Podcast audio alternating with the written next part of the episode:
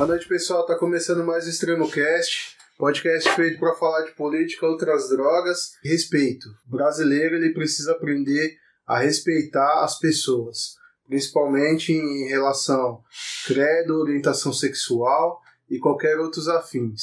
Quando a gente fala de política, né, a gente quer dizer claramente que liberdade de expressão não quer dizer libertinagem de expressão, né? Quando a gente fala de outras drogas, é que ainda hoje, no século XXI, ainda tem quem se ache superior por questões de certos valores. Precisamos pensar sobre isso dentro de uma democracia que prega igualdade. Eu, Michel Rodrigues. Eu, Fábio Reis. E eu, Will Ferreira.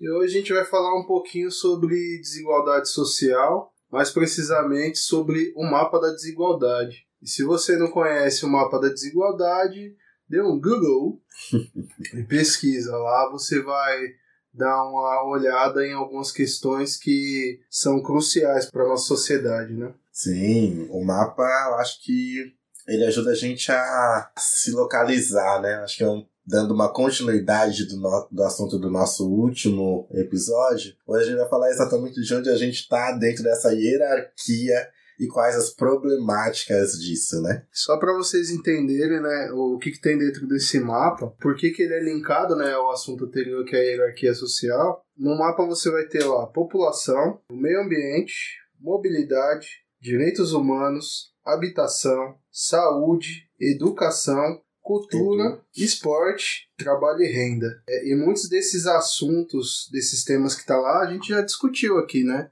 A gente não se aprofundou, mas a gente já trouxe, né, pelo menos um, um pouco, né, do assunto. Uhum. E não à toa, né? Realmente é a questão da gente perceber, primeiro, quais são as nossas necessidades e, segundo, como que elas são debatidas dentro do cenário político, né? Como que o Estado, como que o governo trabalha pensando sobre essas questões voltadas para a periferia, já que a gente está falando de território. Uhum. Todas as nossas discussões, desde o primeiro episódio, elas trouxeram a gente até aqui, né? Sim. A gente sempre falou um pouquinho da questão de segurança pública, como você trouxe da questão da educação, já falamos da questão da hierarquia social, e hoje a gente vem aqui especialmente falar do nosso lugar realmente de fala, né? Sim. Onde estamos nesse momento e o que foi construído pra gente durante esses 500 anos de estupro nacional né, que vivemos. É, a gente chega num momento, principalmente pandemia, né, porque ainda não acabou, tá longe de acabar. Se for pensar na política de genocídio que o nosso presidente criou, né, pra gente, as armadilhas. Né, isso é um política tema... de quê? Genocídio. De quê? Você entendeu? a gente vive uma política que é que nem aquela fala do Maluf, né? Estupra, mas não mata, né? É isso aí. Pra quem realmente tá com os olhos abertos, tá atento à realidade, é bem diferente, né? Mano, essa fala que você trouxe agora, eu consigo comparar ela com uma série de TV, Game of Thrones. Tem um personagem da série chamado Phil Greyjoy. O Phil, ele era um cara arrogante, se achava o foda, só que ele o tempo todo ele era um sequestrado. Foi criado por uma família que não tinha nada a ver com a família dele. Ele foi pego como escravo de guerra e foi criado junto com os filhos de um cara pica lá que era a família Stark. O Theon chegou a determinado momento que ele estava se achando foda, ele ficou na responsa de Winterfell, que era o reino dos Starks. Nessa brincadeira, quando ele achou que ele era o foda, um outro exército invadiu, ele foi sequestrado. O Theon era o foda, mas ele ficou sendo torturado, espancado, humilhado. Ele não morreu, mas ele aprendeu a se retrair. A população, infelizmente, hoje está nesse processo. A gente apanha, é espancado, sofre e a gente aprendeu a se calar para sobreviver. Sim. E até quando? E mesmo assim ainda tem aqueles que estão inertes, né? Acham que são os príncipes e rainhas da quebrada, quando na verdade é isso que você falou. Eles estão num momento de usurpação da realidade. E aí volta a gente falar, né, sobre hierarquia. Como ser pobre de direita. Você pegar e simplesmente achar que esses pontos aqui é, não estão linkados diretamente com a sua vida. Se você não acredita nisso, você está inerte, você está vivendo em Nárnia. Não olhar, não dialogar sobre esses processos, todos esses que a gente vem dialogando até aqui, mas esse principalmente, porque quando a gente fala do mapa da desigualdade, a gente está falando de ferramentas.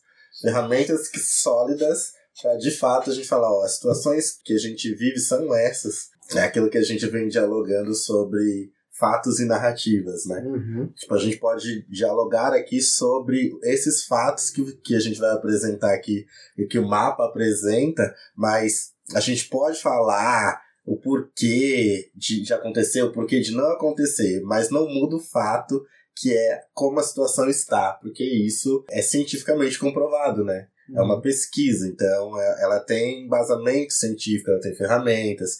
Isso é importante porque é daí que vão gerar políticas públicas, ou é aí que deveria gerar políticas públicas para enfrentamento das, dessas coisas que a gente vai trazer aqui, né? Na verdade, dessas que o Michel trouxe. São feitas. Aí é uma outra discussão. Voltando, acho que o, o ponto de ligação desse episódio com o outro é: não existe naturalidade. Tudo é construção, inclusive esses lugares, né? É um processo, como o Fábio falou, que vai levar, ou que traz a gente até aqui diante das situações que a gente está vivendo. Só para contextualizar, né? A gente vai falar só alguns aspectos, né, do mapa da desigualdade, porque se a gente for pegar ferro e fogo, vai fazer uns 100 episódios só em cima dele, porque é muita informação e mesmo tendo essa questão científica de pesquisa com dados, fontes, ainda assim, ao meu ver, ainda não é 100% confiável, porque falta muita informação. E é questão de percepção. Quem mora na quebrada tem a percepção, olhando esse mapa, que tá faltando muita coisa. Uma questão muito importante, desculpa te cortar, Will, mas é se fazer a pergunta: quem constrói esses dados? E é isso que responde por que não faz sentido pobre de direito. É quando você olha a realidade e o que está sendo posto. O que estão dizendo sobre você e sobre a sua realidade e o que de fato você está vivendo. Aí não faz sentido pobre de direito.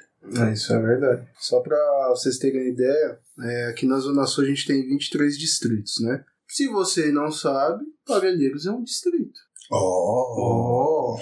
E aí outro dado bem interessante. A região que tem menos população preta e parda é Moema, com 5,8% dessa população existente nessa região. Já no Jardim Ângela, são 60,1% de pessoas pretas e pardas. Imagina aqui em Parelheiros, que é um distrito gigantesco, né? Engraçado que isso que você trouxe me bateu uma outra reflexão que é o quanto geograficamente a cidade os distritos eles se organizam para que a gente não tenha conexão, né? As vias, né? Você vai ver por onde elas passam, você vai Uhum. falar sobre isso também, diante dos dados, mas é algo pra gente pensar, né? Jardim já tá aqui do lado.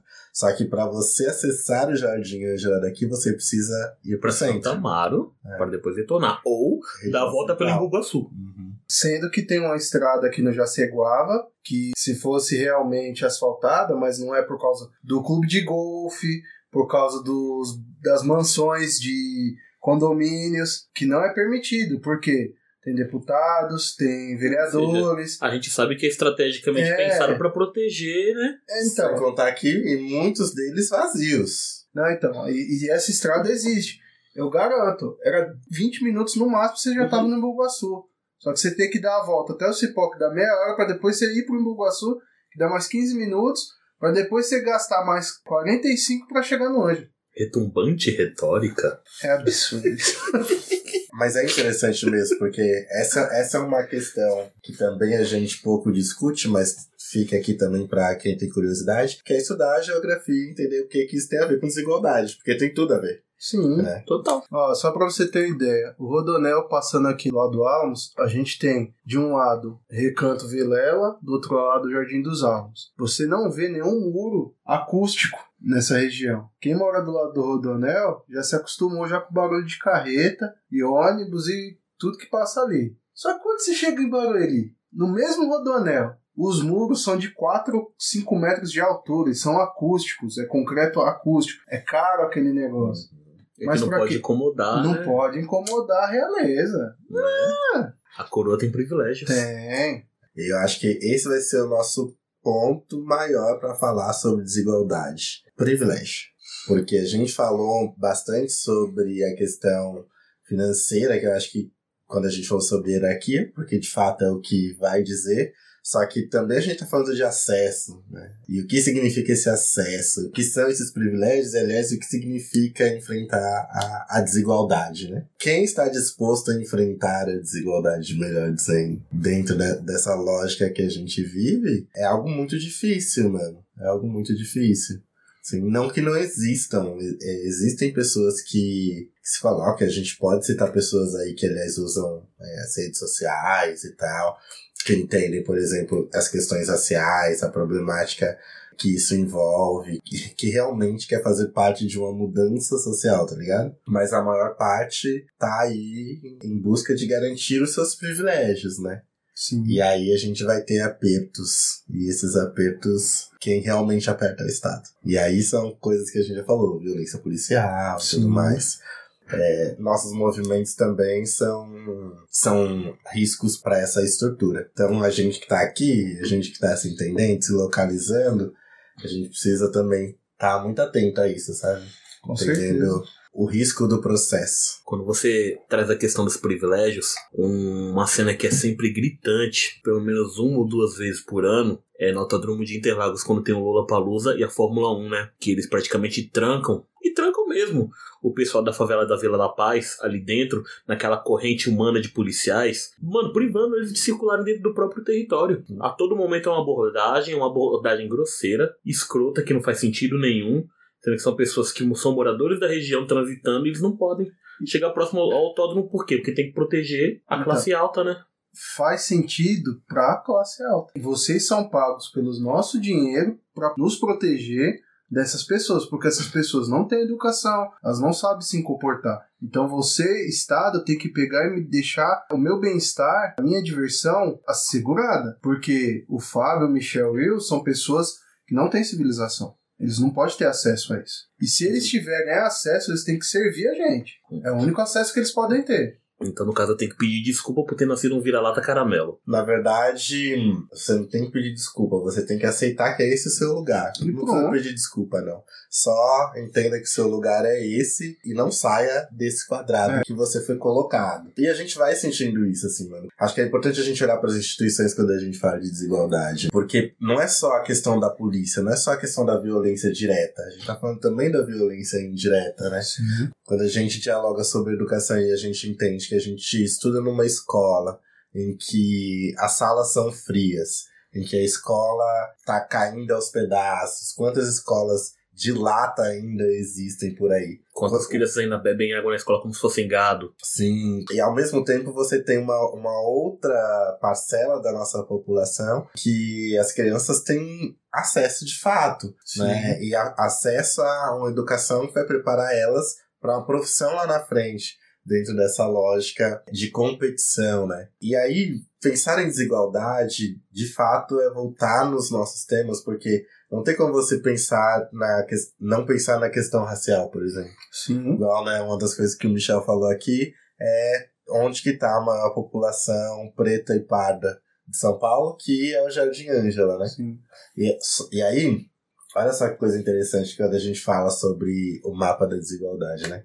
Aqui, se a gente vai falar de distrito de Parelheiros, se a gente pega a subprefeitura, Marcilac tá dentro. No mapa eles separam. Uhum. Então, se a gente for olhar de fato o mapa, a gente teria que somar Parelheiros e, e Marcilac que tá lá. Eles separam e isso faz com que os dois separados, o peso fique menor. Então, se você for pegar isso e for comparar, os, juntando os números de dois com Ângela, vai ficar muito perto. Para ele sempre esteve muito perto com Ângela e Grajaú. Só que essa, essa população preta e parda é justamente a população que não consegue chegar nesse lugar para competir, Sim. porque você tem tanta coisa antes para correr atrás, tá ligado?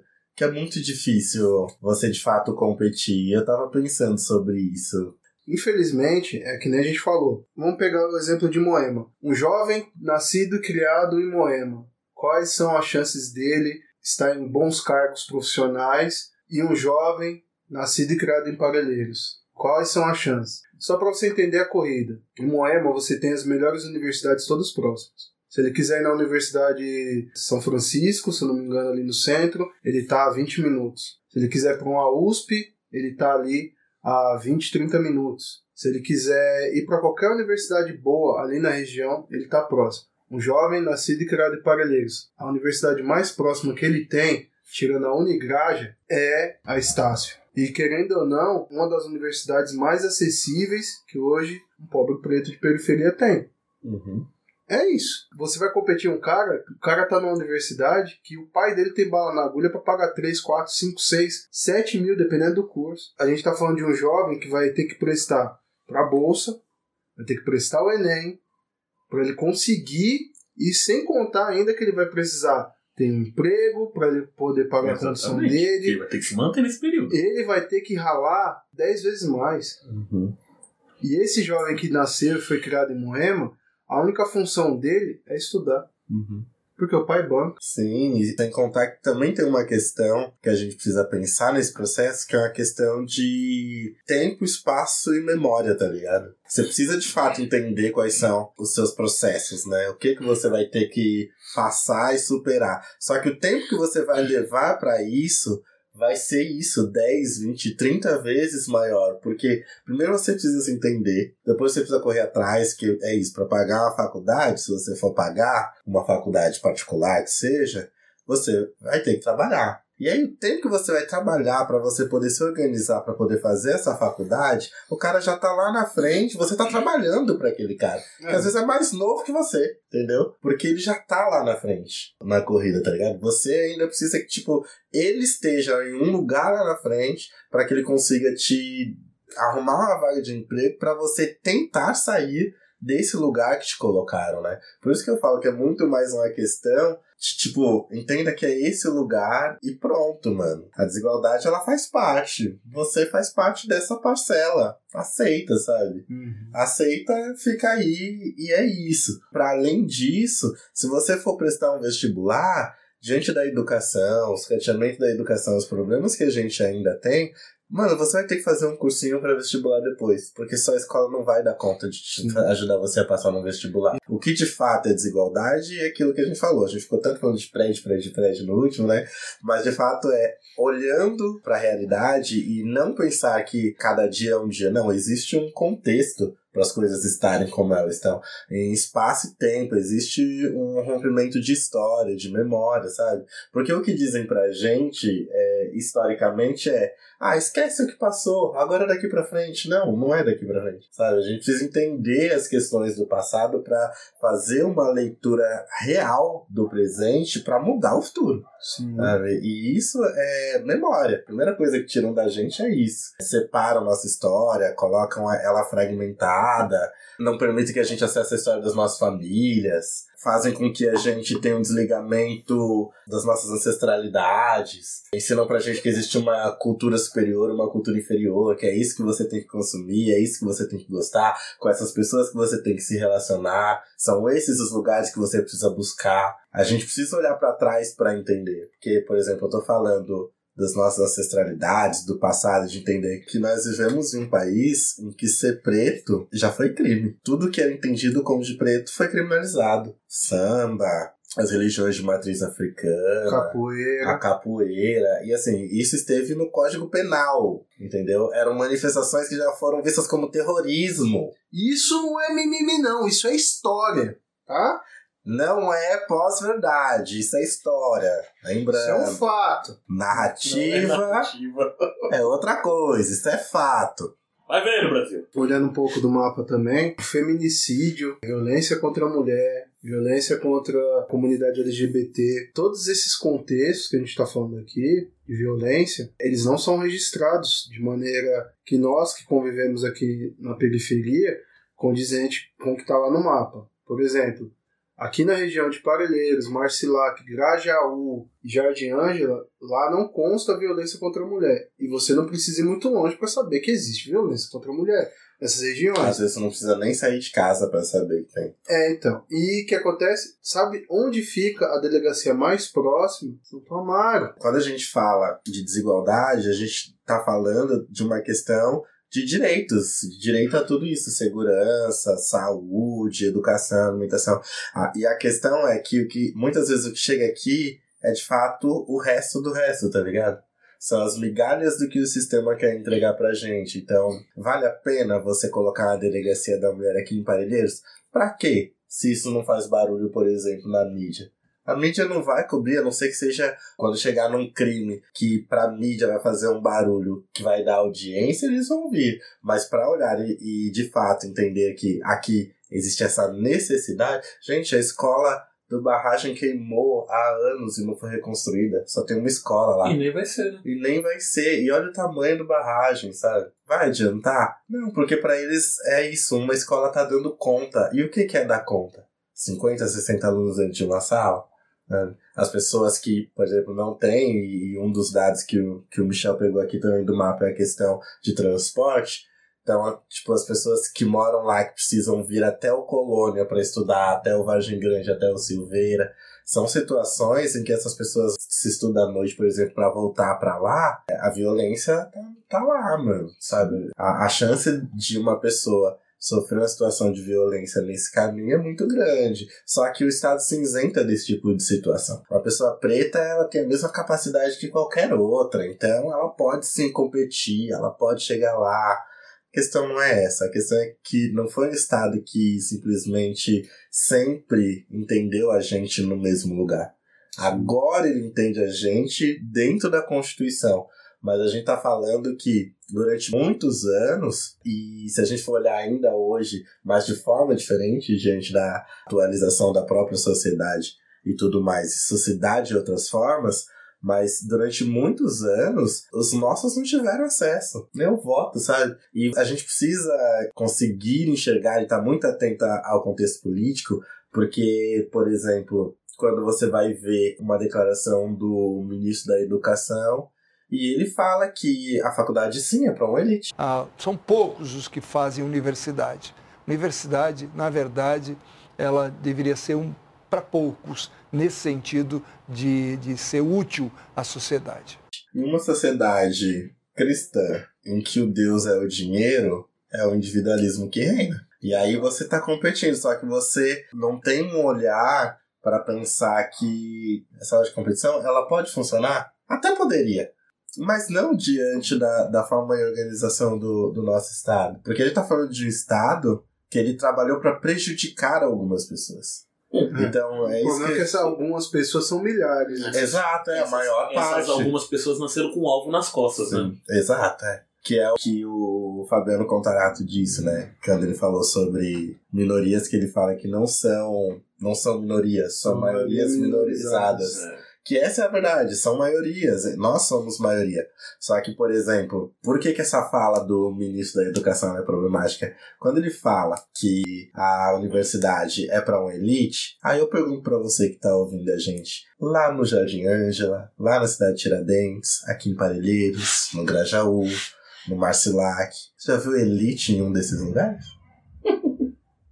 A gente vê um, umas pessoas que acham que tem o rei na barriga que. Então, mas é, então, só que o ministro da Educação não tá falando de quem acha que é. É, é quem verdadeiramente é, né? Exato, e ele sabe que ele tá dialogando com essa parcela, que aliás, a gente durante muito tempo, por não participar do processo, ou participar muito pouco, não percebia que existe uma disputa de classes, uma luta de classes, essas pessoas já sabiam e elas já estavam lutando e ganhando, porque elas construíram o Estado para garantir os seus privilégios. Então o Estado trabalha para isso. Lá atrás, de fato, a escola, a educação e a universidade, como o Michel falou, ela era para essa parcela da população, uma parcela branca, de classe alta, como, isso, como o Fábio diz, herdeiros das capitanias hereditárias.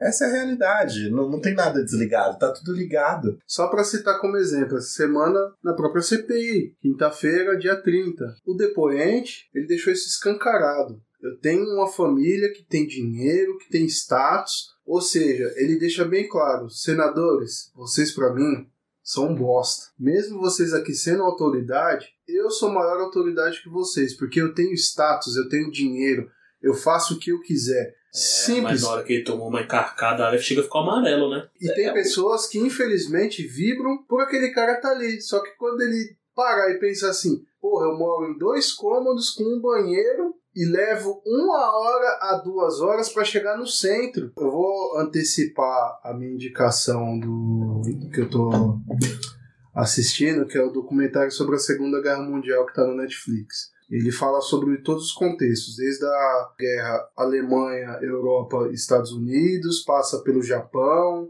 e vai falando toda a situação da Segunda Guerra Mundial. O que eu vejo desse atual governo é bem singelo, assim, mas é bem superficial do que foi. Mas é realmente uma manobra nazista. Eu, sinceramente, eu não cheguei a falar isso em outros episódios, mas quando você vai vendo a situação, é bem isso que você vê.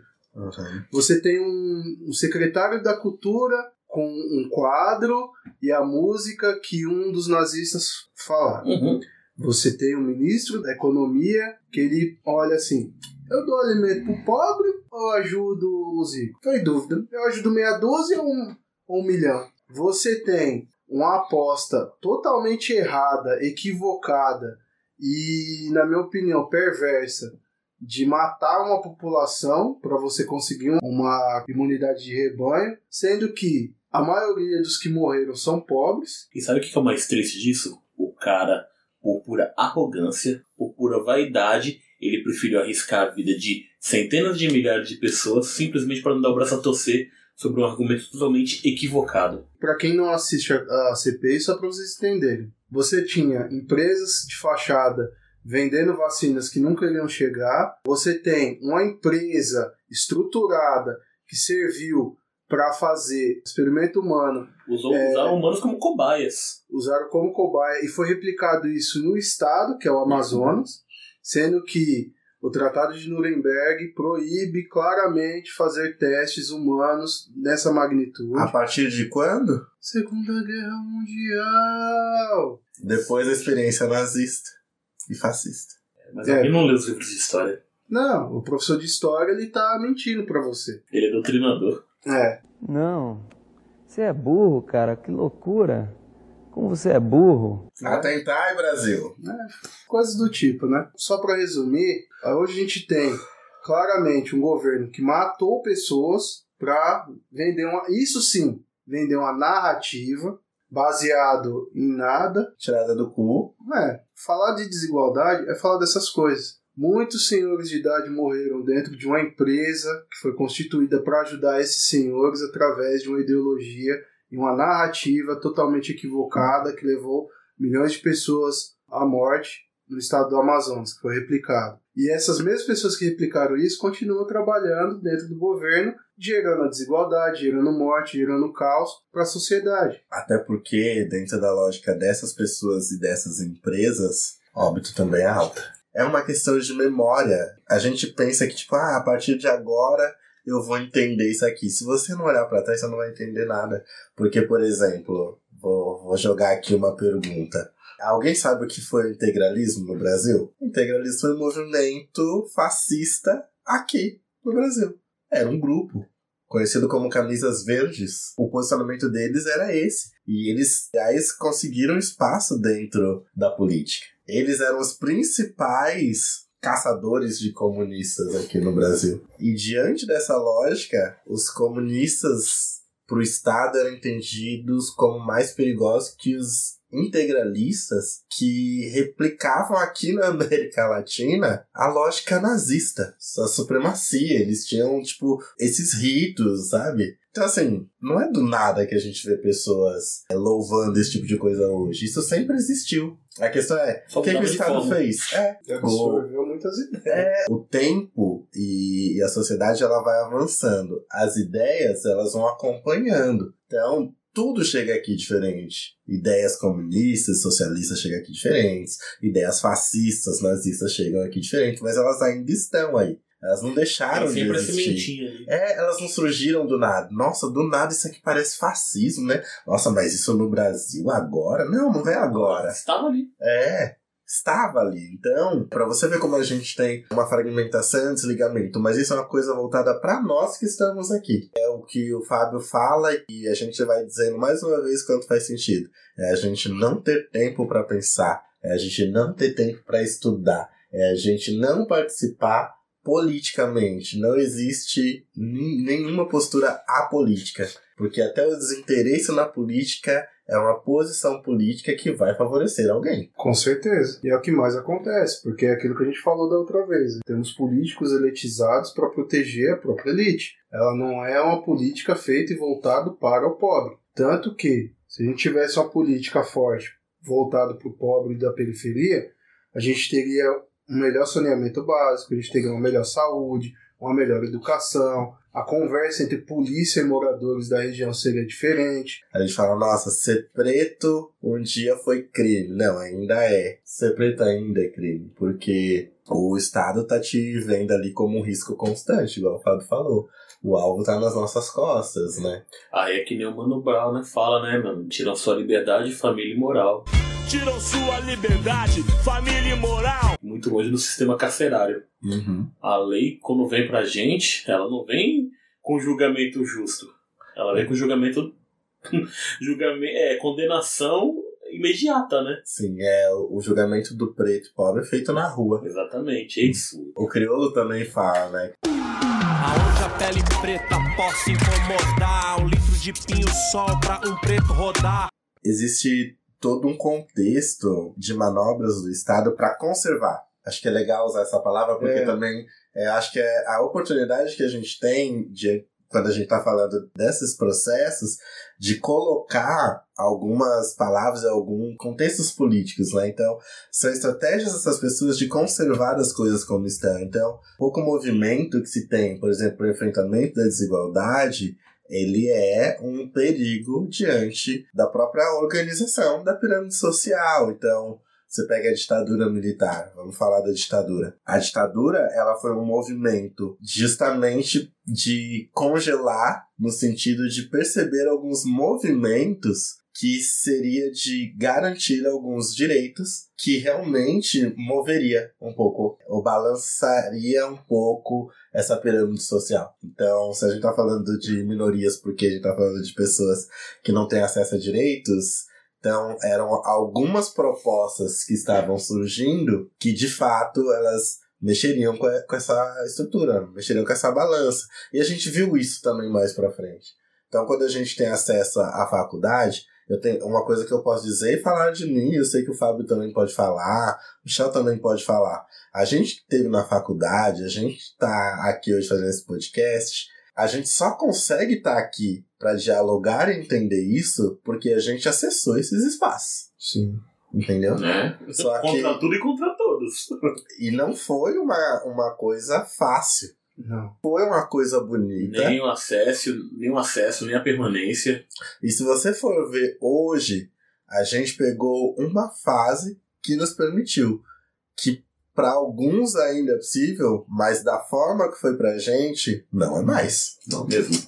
A porta que estava aberta fechou. Fechou, e assim, e quem trabalhou para que essa porta fechasse? O Estado. É a mesma coisa que aconteceu na ditadura. Então, a ditadura, ela foi, tipo, a- os militares tomando o Estado diante do que eles chamaram de perigo comunista, mas não era perigo comunista. Era simplesmente o acesso a alguns direitos para as pessoas que estavam na miséria. Porque ali naquele momento a gente pode falar de miséria, apesar que hoje a gente pode falar também. É. Porque se você vê que existem pessoas pegando osso pra ter o que comer, é disso que a gente tá falando. A gente tá falando de miséria. Tem uma coisa que vai acontecer em 2022, que acho que esse fenômeno acontece a cada quatro anos, que não é chama- a Copa do Mundo. que não é só a Copa do Mundo, né? Que se chama eleições, né? A gente teve eleições municipais há dois anos, teoricamente, né? E vamos ter agora para governadores, deputados estaduais, federais, senadores e presidência. Vamos pegar a questão de São Paulo. 30 anos nós somos governados pelo PSDB. PSDB que, na sua essência, ele é um partido elitizado que traz pouco benefício para o nosso estado, ou, e adivinhem, Geraldo Alckmin está liderando as pesquisas. Por quê? Né? Porque a elite, ela sempre vai querer dizer pra gente o que, que é melhor pra gente, quando na verdade ela está fazendo o que é melhor pra ela. Sim. Faz aquilo que a gente falou lá atrás. Vamos ler os planos de governo, vamos ver o que realmente faz sentido para nossa sociedade. A gente já falou, a maioria aqui em São Paulo é pobre. ninguém tem muitas posses. Aqueles que têm sua casa, que bom que tem sua casa, tem seu documento. Mas a grande maioria não tem nem isso. Será que esse governo do PSDB ele traz realmente alguma coisa é, de positivo para a gente, a não ser a segurança contra nós, né? Porque a polícia, quem manda é o Estado. Eles estruturaram bem, né? Então, assim, pense em políticas públicas que vai resolver a nossa situação. Não se apeguem a partidos, se apeguem a um planejamento que vai nos beneficiar, né? Só pegando o gancho e dando um recadinho pro grupo do professorado, né? Professores, pelo amor de Deus, né? Esse cara voltar, voltar de novo. E aí, gente? Vamos se unir, vamos pesquisar, vamos analisar as outras propostas. Vamos fugir um pouquinho dessa redoma que esse cara criou. Porque ele disse que vai voltar, ele quer voltar. É fato. Se o PSDB não abriu as portas para ele, ele vai buscar outro partido. Mas ele quer voltar. E a gente vai voltar para essa prisão novamente. Recadinho dado. Ó, aí aqueles que são funcionários públicos, até dentro do governo do PSDB, são 50 anos sobre qualquer obra que o Geraldo Alckmin tocou aqui no, em São Paulo. Só para você ter ideia, a gente tem problemas de corrupção na DERSA, na DER, a gente tem problemas de corrupção no Porto de Santos, a gente tem questões de roubo de merenda escolar, a gente tem questões de obras superfaturadas na saúde, e isso são coisas que o Ministério Público estava investigando. Porém, como ele tem o poder da caneta, ele acobertou. A gente tem questões recentemente da questão da aposentadoria dos servidores. Foi arrancado 150 reais de alguns servidores sobre questão de salários. Então, tudo isso são questões que você tem que estudar, tem que verificar. Eu sei que você não tem tempo que está nos escutando, mas o famoso Google. Você está nas redes sociais vendo a moça rica no Instagram, dá um Google, vai ver o que está acontecendo no governo. Não, só, não, não se apeguem àquele teatrinho da propaganda eleitoral obrigatória, porque ali vocês vão ver o que eles querem mostrar. Vai mais a fundo. Pega o nome daquele candidato que você simpatizou e vai atrás da história dele. Vê o que, que ele já produziu ali dentro, o que não produziu também. Sabe? É bem importante você analisar, escolher com um pouquinho mais de responsabilidade. Afinal de contas, uma escolha errada vai botar a gente mais ainda no buraco. Acho que para reforçar um pouco aqui, é, diante do que o Michel falou e do que o Fábio falou, apoie candidaturas periféricas. Não é fácil estar lá, mas uma coisa que é real é: existem pessoas que querem estar lá para fazer a diferença.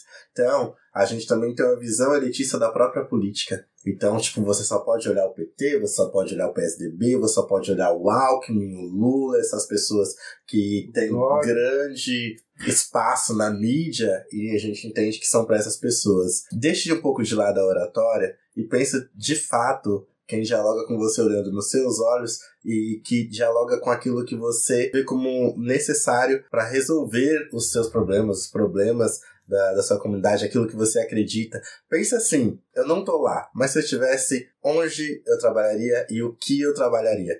Então, dialogue com as pessoas, que não é tipo. Até isso também, quando Dória vem aqui tomar cafezinho na padaria de Parelheiros, vai lá perguntar para ele. Não é tirar foto porque o Dória aparece na TV, entendeu? Converse com ele por... e coloque os seus pontos. Vê se o que ele vai te dizer dialoga, mas vê quando ele te disser, vai pesquisar para saber o que, que ele fez. Porque e ele primeiro teve tempo pra se fazer. ele, E primeiro veja se ele vai pelo menos te receber, né? Receber, recebe, porque o Dória é desse.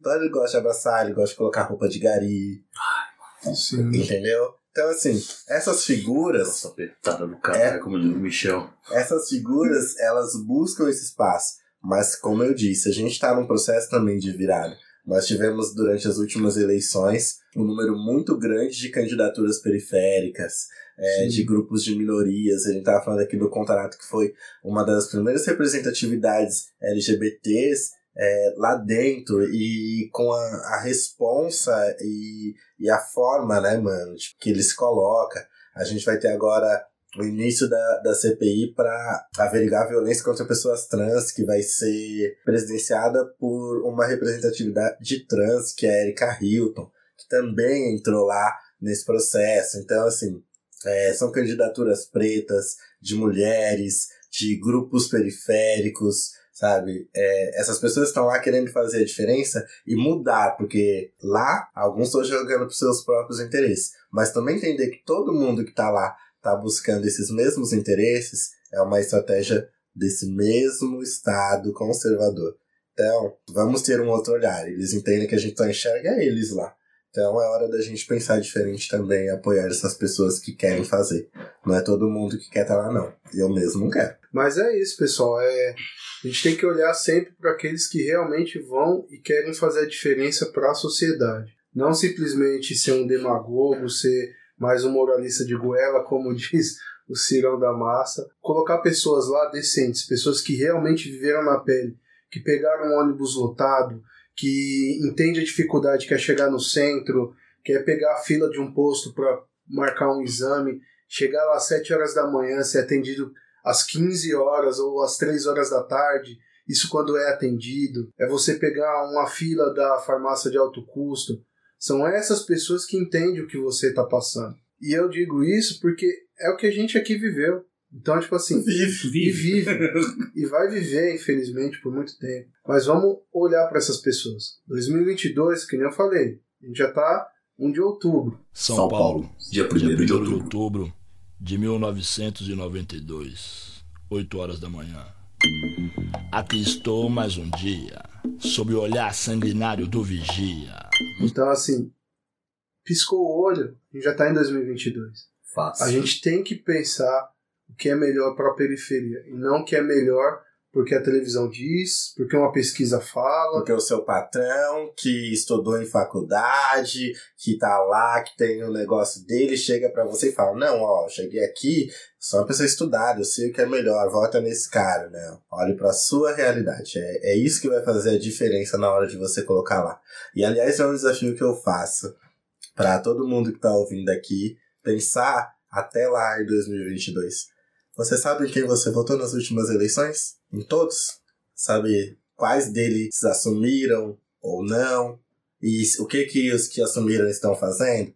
Se você não sabe, tenta lembrar até lá. Se você lembrar de alguns, vai procurar saber o que que eles estão fazendo. E se não, se você não lembrar até 2022, quando chegar lá, tenha essa consciência a partir daí. Vamos pro momento Ana Maria Braga. Então, Momento, Ana Maria. É o seguinte, ao menor sinal de desinteresse, retribua. E suma, tá? eu preparei aqui um, uma coisa bem curta, mas eu acho que tem muito a ver com o que a gente discutiu, com o que a gente vem discutindo.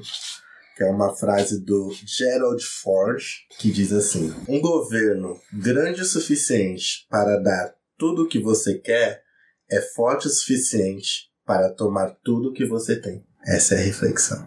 Bora para indicações? Não, então chama a vinheta aí, gente.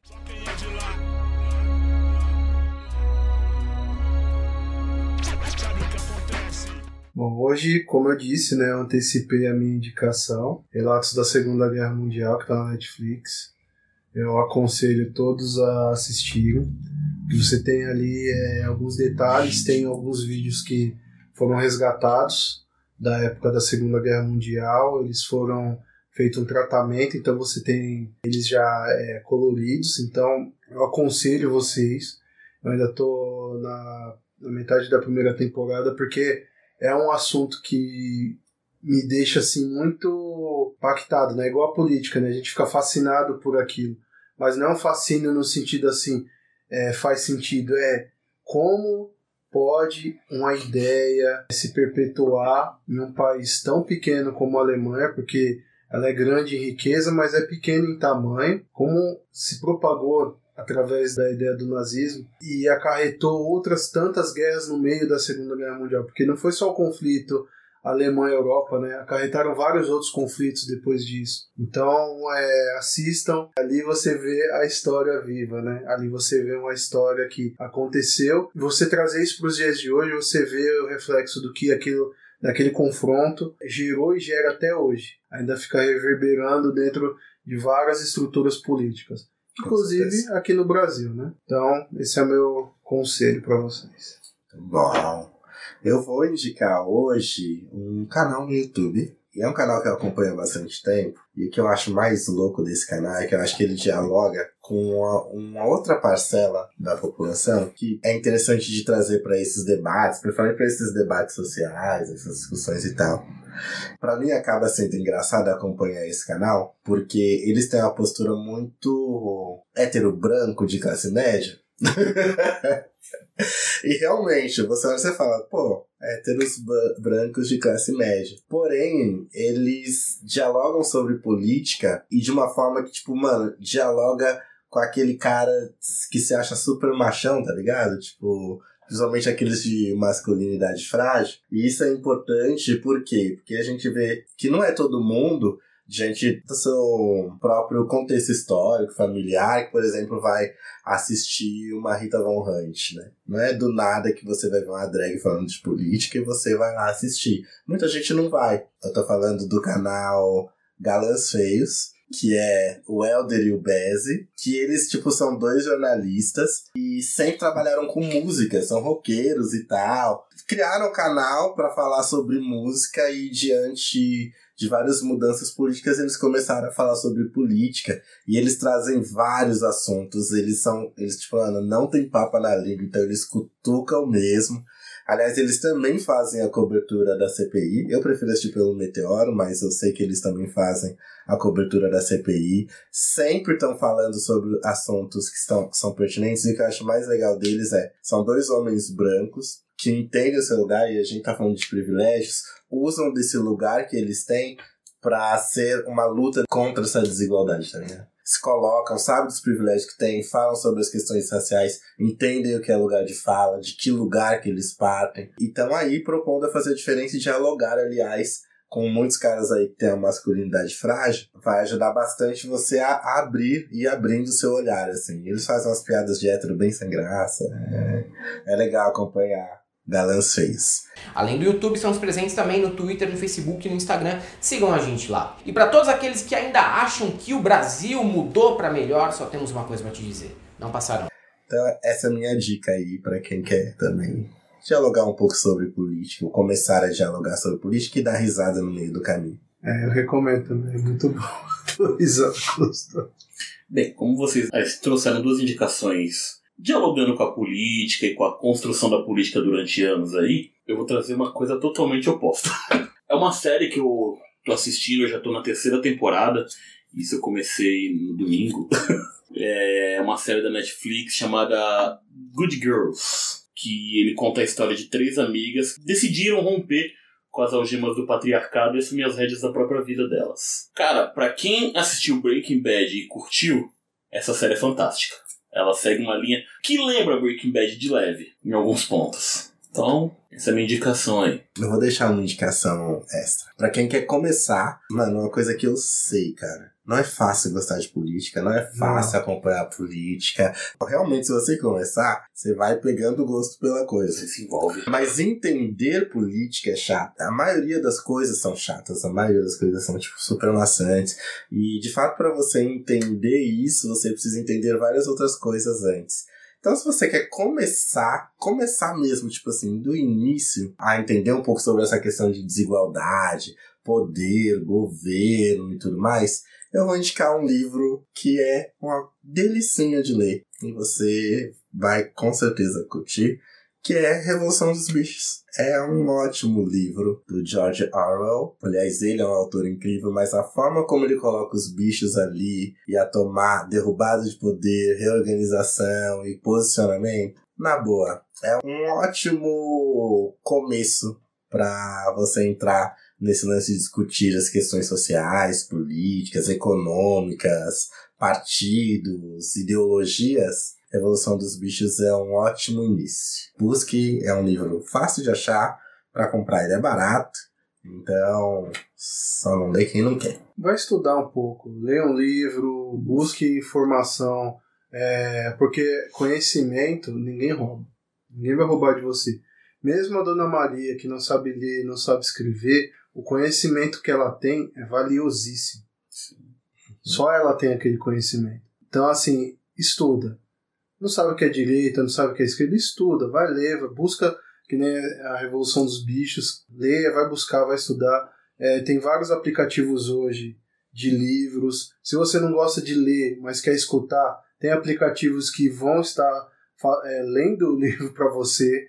Né? Então, tem no YouTube tem várias é, pessoas independentes que leem livros.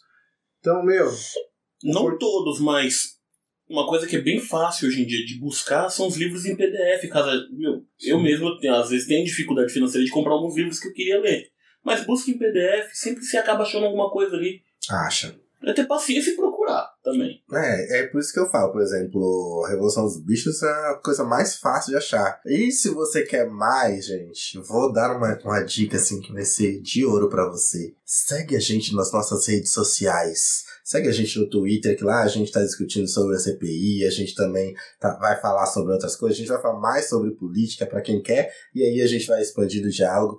Você pode também procurar a gente nas nossas redes sociais Sim. também, porque a gente tá sempre lá colocando alguma coisa e vamos colocar mais. Também para acompanhar os nossos outros movimentos para além do que a gente está fazendo aqui no Extremo Cast. Então, lá também a gente não vai deixar ninguém falando. Quer indicação de livro, quer indicação de curso, quer indicação de filme, para além do que a gente está entregando aqui, lá a gente vai estar dialogando com vocês. Você só não vai seguir se você não quiser, porque a gente sempre coloca aí, a gente está espalhando em todo canto nossas redes sociais. Então é isso, pessoal. Encerramos por aqui. Boa semana, uma boa noite, um bom dia, uma boa tarde. Um beijo no coração de vocês.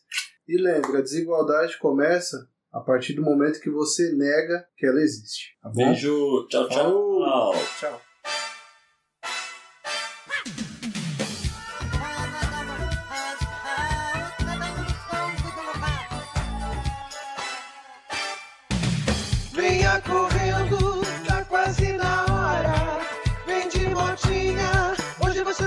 pode perder. Até o Flávio tá lá. Ah, prevaricar o seu poder. Eu não tive nada a ver com isso. Trouxe cloroquina aqui pra você. A indústria da maconha, foca e peço já. Terrível é.